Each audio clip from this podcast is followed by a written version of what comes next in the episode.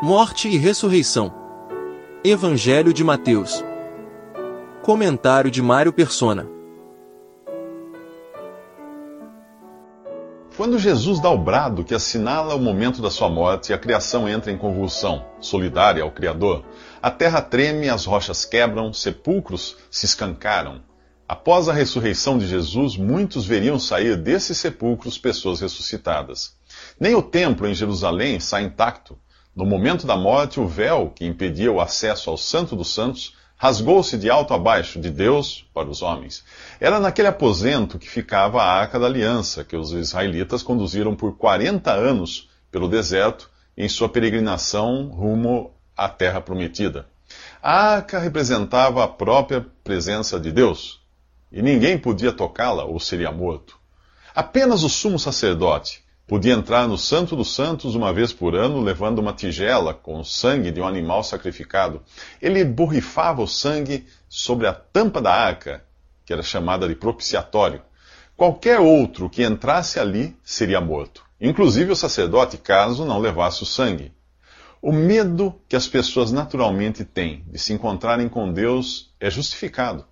Encontrar-se com Ele sem o salvo-conduto do sangue é condenação certa. A ideia não é estranha. Todos nós somos obrigados todos os dias a apresentar algum tipo de salvo-conduto ou ingresso para entrar em algum lugar. Você precisa apresentar o ingresso, a passagem ou o crachá se quiser entrar no cinema, no avião ou na empresa.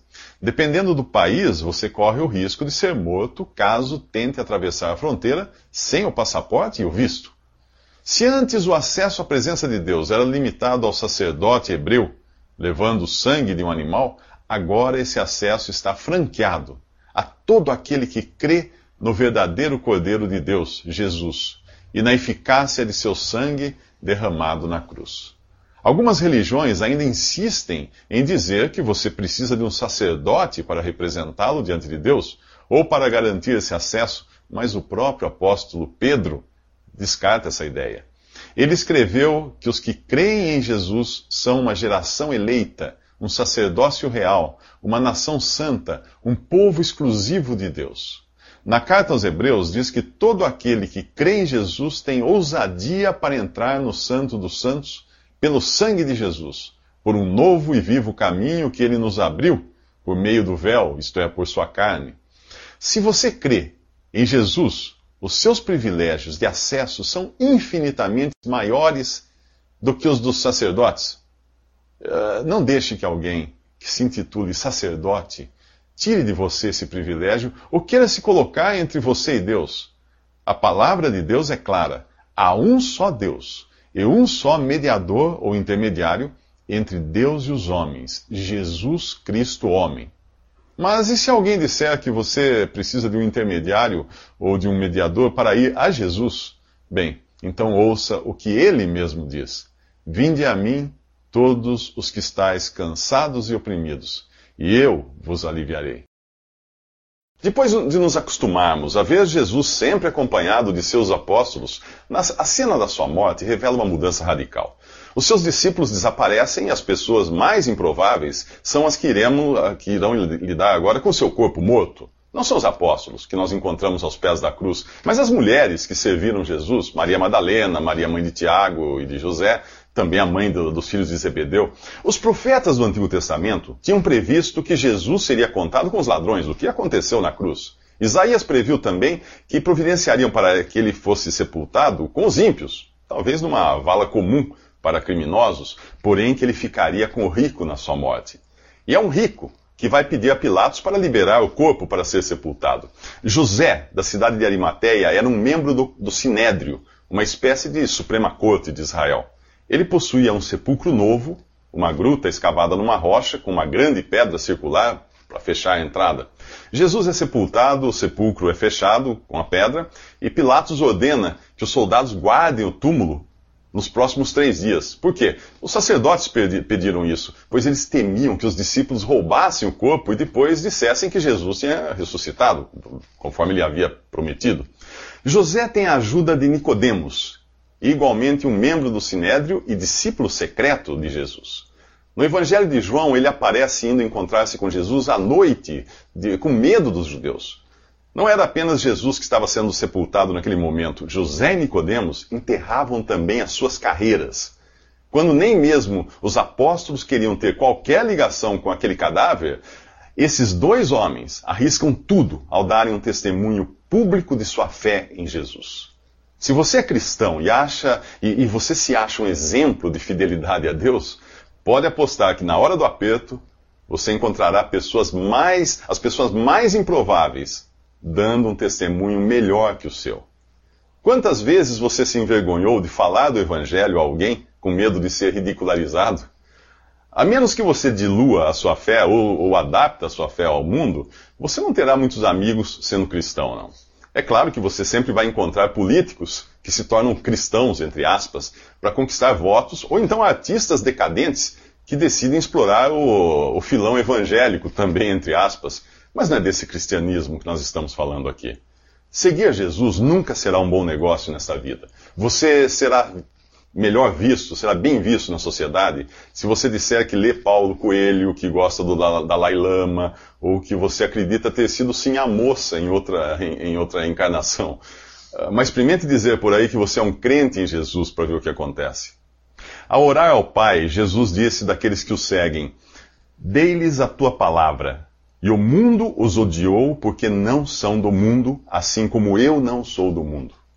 Portanto, se você busca por aprovação do mundo, Jesus não é para você. Mas se você busca pela aprovação de Deus, então creia nele como seu Salvador. Receba o perdão dos seus pecados. Aí sim, você vai ter um lugar garantido eternamente, não no mundo, mas no céu. Nos próximos três minutos, a ressurreição. No primeiro dia da semana, encontramos duas mulheres tristes Maria de Magdala e a outra Maria, mãe de Tiago e de José. As duas se dirigem ao sepulcro de Jesus. Antes daquilo tinha ocorrido um grande terremoto e um anjo havia removido a pedra da entrada do sepulcro, sentando-se sobre ela. E os guardas do sepulcro, onde estão? Bem, os guardas desmaiaram quando viram aquilo.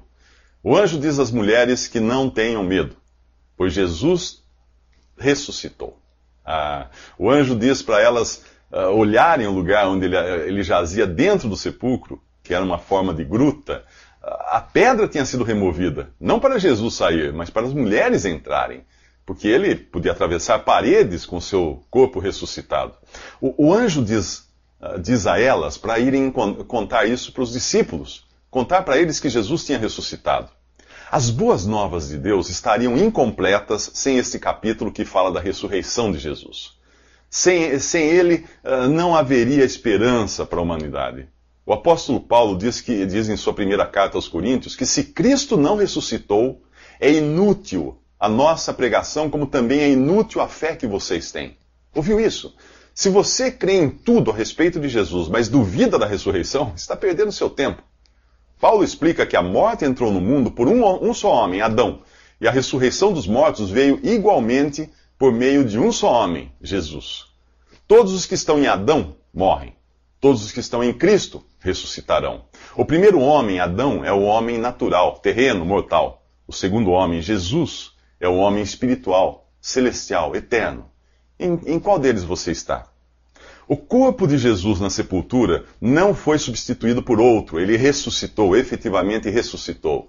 Assim também, os que creem nele ressuscitarão em corpos transformados, mas guardando as características de individualidade que tinham quando viveram aqui. A ressurreição não é uma reencarnação ou o espírito da pessoa vindo morar em outro corpo, não é nada disso. A ressurreição não é tampouco uma reforma do corpo, do corpo, do corpo velho, uma melhoria apenas. E, e nem é o retorno da pessoa em um corpo etéreo, imaterial, uma coisa meio invisível. Não. O corpo de Jesus ressuscitado é o corpo dele mesmo, é matéria. Porém, uma matéria diferente daquela que conhecemos. Se ele podia uh, atravessar a parede para se encontrar com seus discípulos em um aposento com as portas fechadas, ele também podia comer peixe e mel para provar que, era, que, não, que não era um espírito vagando por aí. Neste exato momento, há um homem no céu, Jesus, em carne e ossos. Ele é o precursor de muitos que ressuscitarão como, como ele ressuscitou e viverão assim, num corpo, por toda a eternidade. Eu serei eu, você será você. Eu terei o meu corpo, você terá o seu corpo, incorruptível, imortal, inigualável. Nenhuma obra de ficção escrita por homens jamais poderá descrever o que está preparado para aqueles que creem em Jesus. Aquele que morreu para nossa salvação e ressuscitou para nossa justificação. Nos próximos três minutos, as mulheres se encontram com o ressuscitado. Quando ouvem a notícia dada pelo anjo, as mulheres saem correndo para anunciar aos outros discípulos o que viram e ouviram.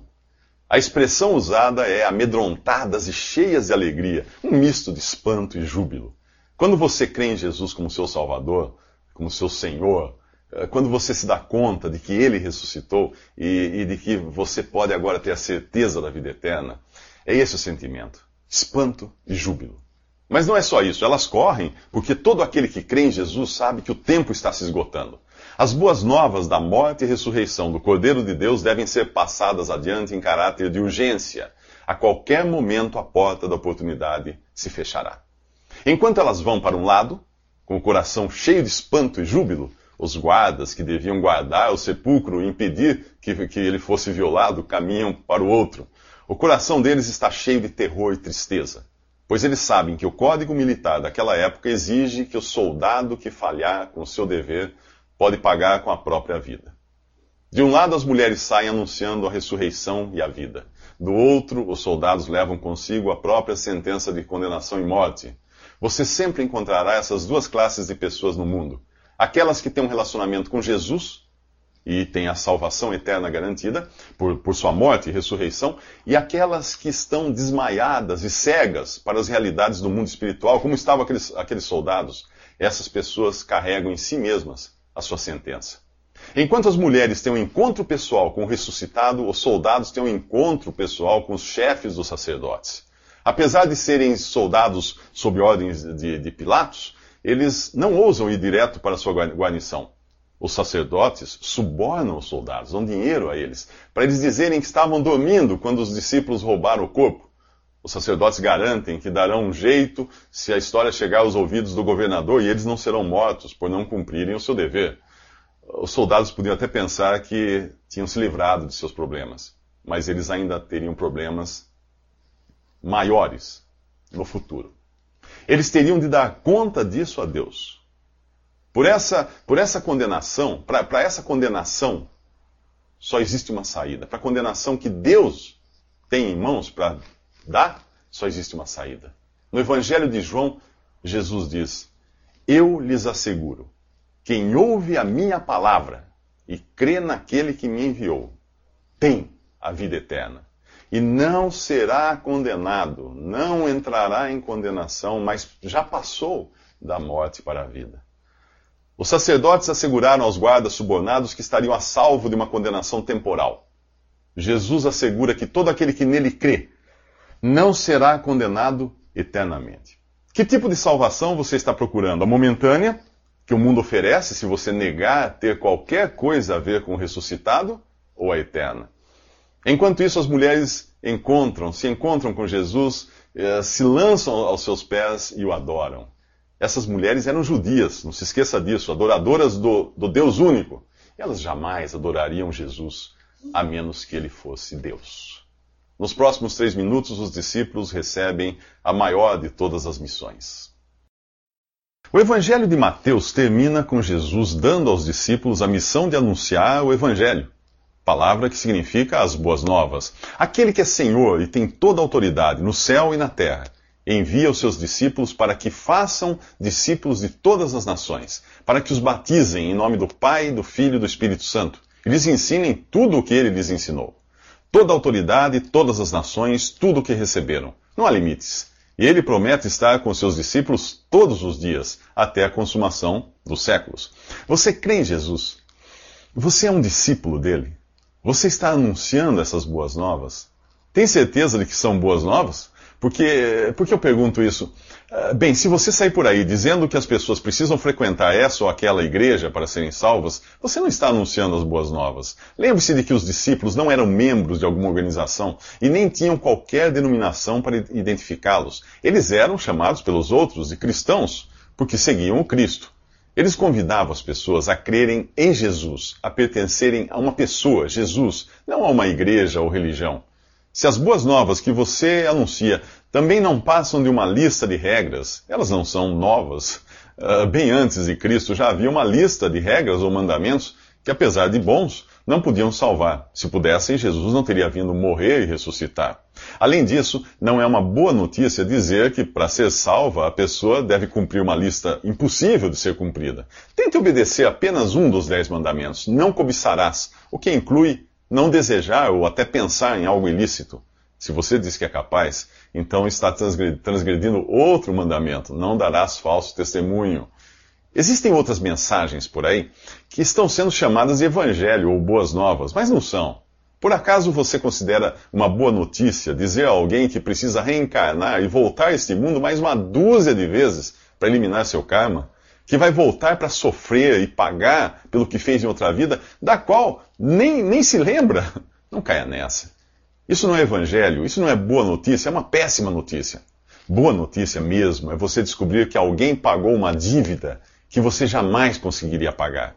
Boas novas é ouvir que basta crer no Filho de Deus para ser perdoado completamente é, é esse o evangelho que Jesus mandou anunciar. São essas as boas novas. Que Cristo morreu por nossos pecados, conforme anunciavam as Escrituras, e que foi sepultado e ressuscitou ao terceiro dia, também conforme as Escrituras.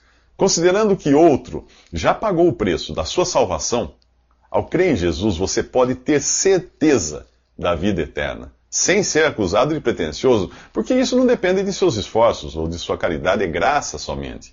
Aliás, como é que, como é que você poderá anunciar aos outros as boas novas se não tiver a certeza de que elas foram boas para você? Como você pode indicar a outros como chegar ao céu se não sabe se vai chegar lá?